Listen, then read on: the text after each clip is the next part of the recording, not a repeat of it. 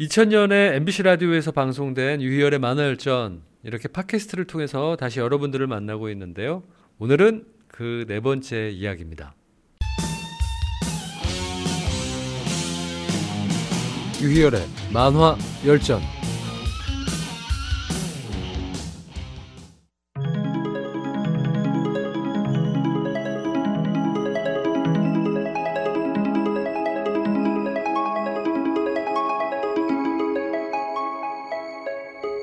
마스카 헤세드의 대마법사 이야기.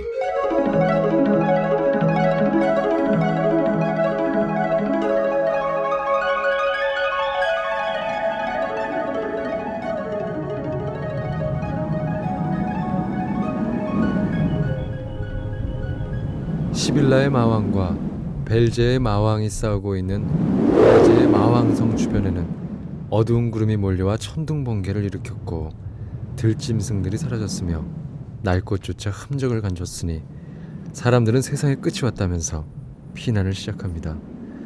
부상을 입은 마왕들이 잠시 싸움을 피하자 마왕성은 살아있는 것들의 출입을 금하는 결계로 둘러싸였는데 마왕성 안 어디에선가 작은 발자국 소리가 들려옵니다. 온통 캄캄하네. 이래가지고는 어디가 어딘지 모르겠어. 분명히 난 마왕성 안에 있었는데. 도대체 여긴 어디?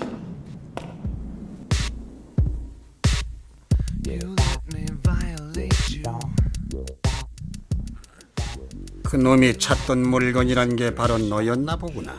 시빌라의 마왕님한테 무슨 짓을 한 거야? 당신이 그를 해친 거야? 죽고 싶어도 못 죽는다. 너 아까 다친 사람을 공격하는 것이 비열한 짓이라고 말했지. 내가 만년 이상을 살아왔지만 너처럼 겁없는 여잔 처음 본다. 네가 감히 날 동정하다니.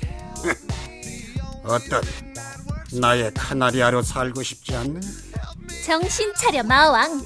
난 누구의 카나리아도 아니야. 난 내가 부르고 싶을 때만 노래를 부를 거야. 과연 그럴 수 있을까?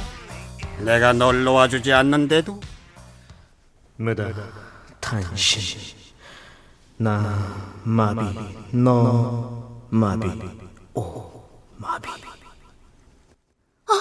이 소리는. 선생님.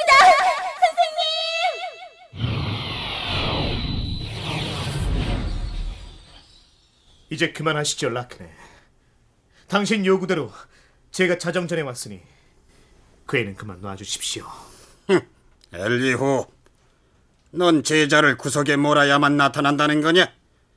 몇백 년 못 보는 사이 상당히 영악해졌구나. 천년 마력을 가진 마법사만이 쓸 수 있다는 방어막인 수호교를 만들고 나타난 엘리우. 아무 상관없는 이 아이는 놓아주십시오 마왕은 자신의 약속을 지키지 않습니까? 약속? 뭔가 착각하고 있는 거 아니야, 엘리후?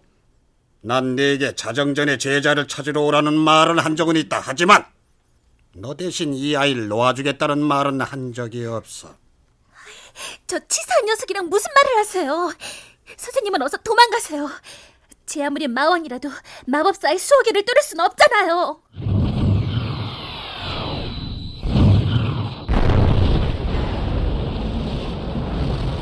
안 됐군. 천년 마력의 수호결이 깨지고 말았어.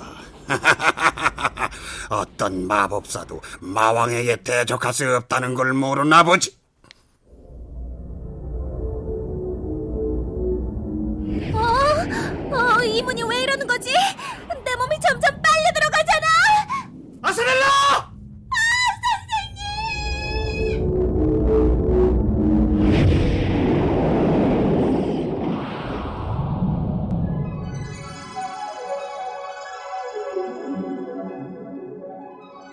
아사렐라를 빨아들였던 문 뒤편에서 그녀를 기다리고 있는 것은 바로 시빌라의 마왕이었습니다.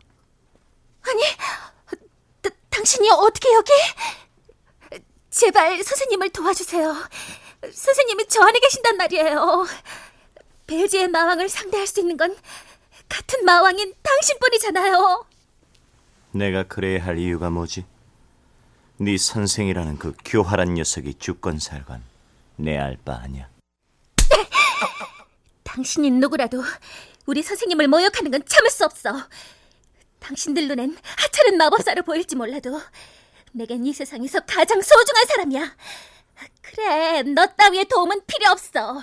내가 이 문을 열고 들어가서 선생님을 구할 거야.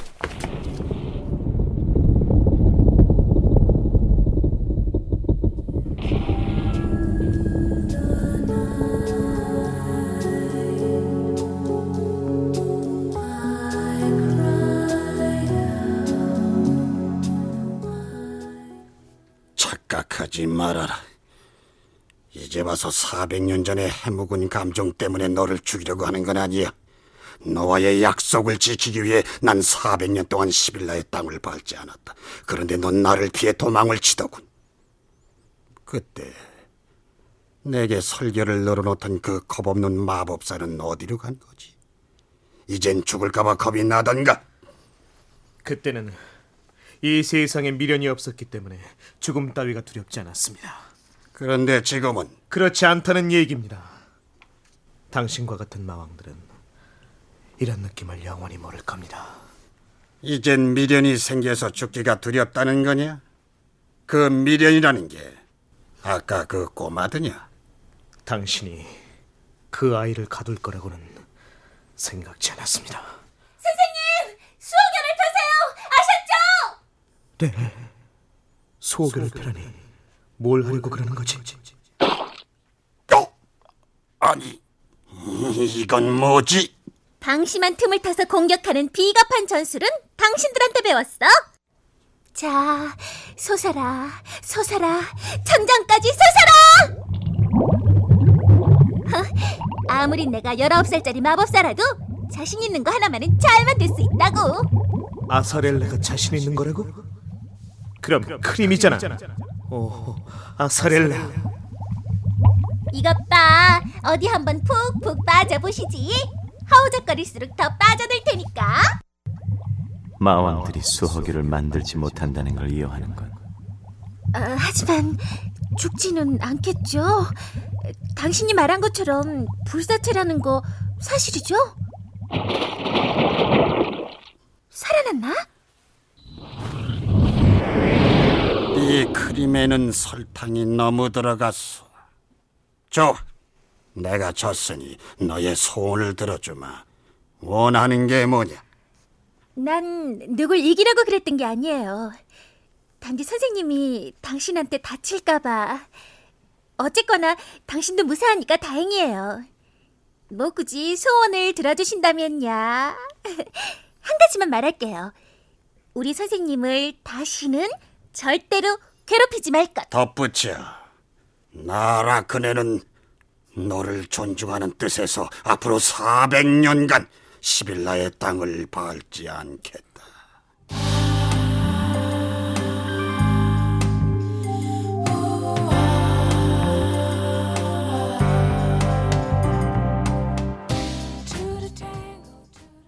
이런 결말을 예상하고 있었던 건가?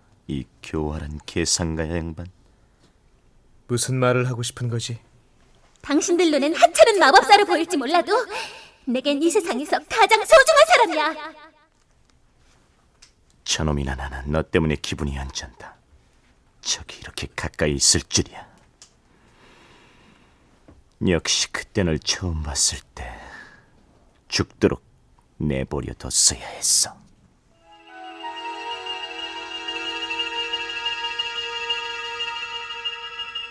지금으로부터 500여 년 전 시빌라의 폐허에서 엘리후와 마왕이 만나기 직전 한 여인의 죽음이 있었습니다.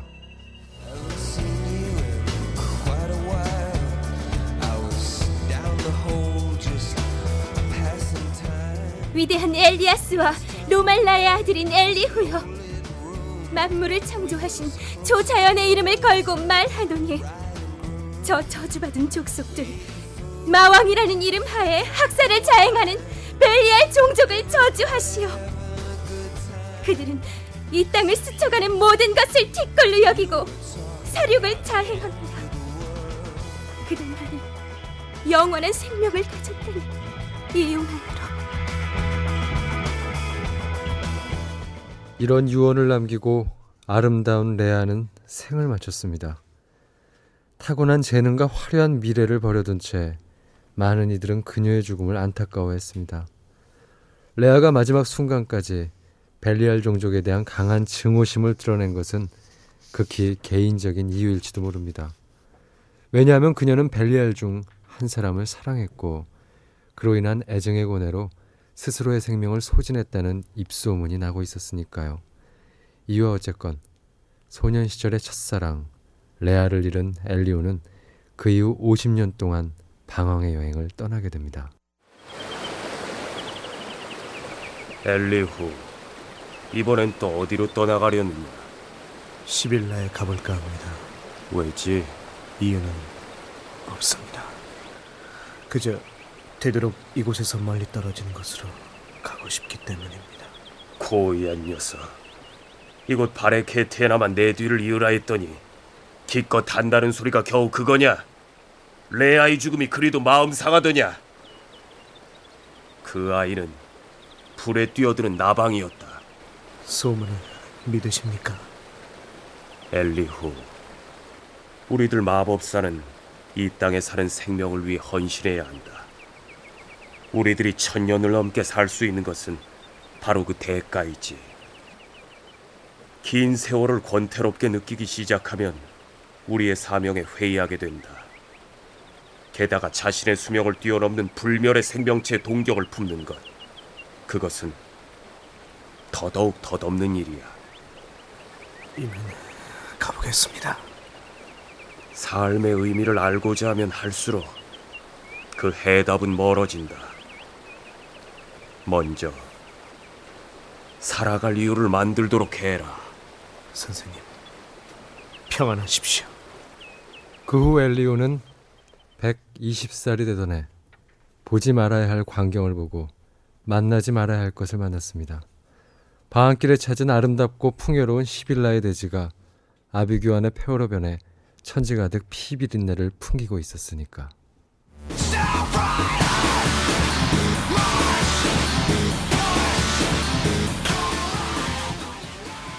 지난 50여 년간 떠돌려본 어떠한 전쟁도 이렇게 장막하지는 않았다.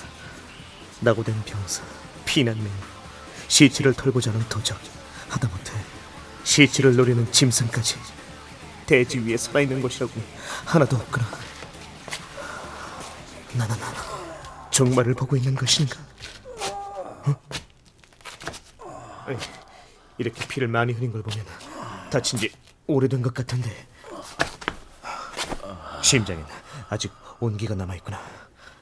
내 힘으로 이 사람을 살릴 수 있을까?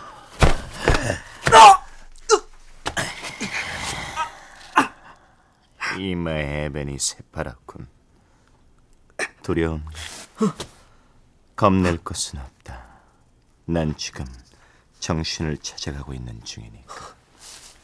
상처가 사라지고 있다. 엄청나면 이렇게 빨리 회복되다니.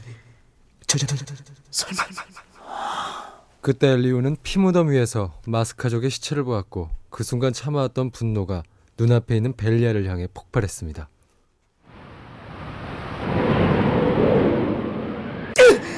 이 저주받은 벨리아! 네가 나의 종족을 해쳤느냐? 이제야 나를 알아보는구나. 그래, 너희 종족이 죽은 걸 보니까 기분이 좀 다른가 보지? 어차피 그래봐야 니놈 따위의 말이군. 내겐 상대도 되지 않는. 벨리아! 엘리후의 검을 받아라!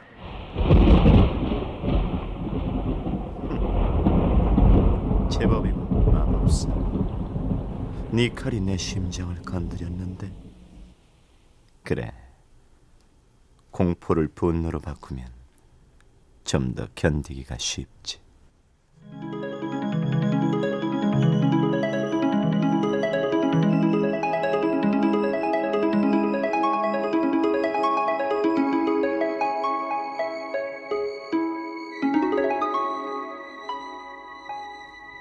시빌라의 마왕과 엘리우의 첫 만남은 이랬습니다.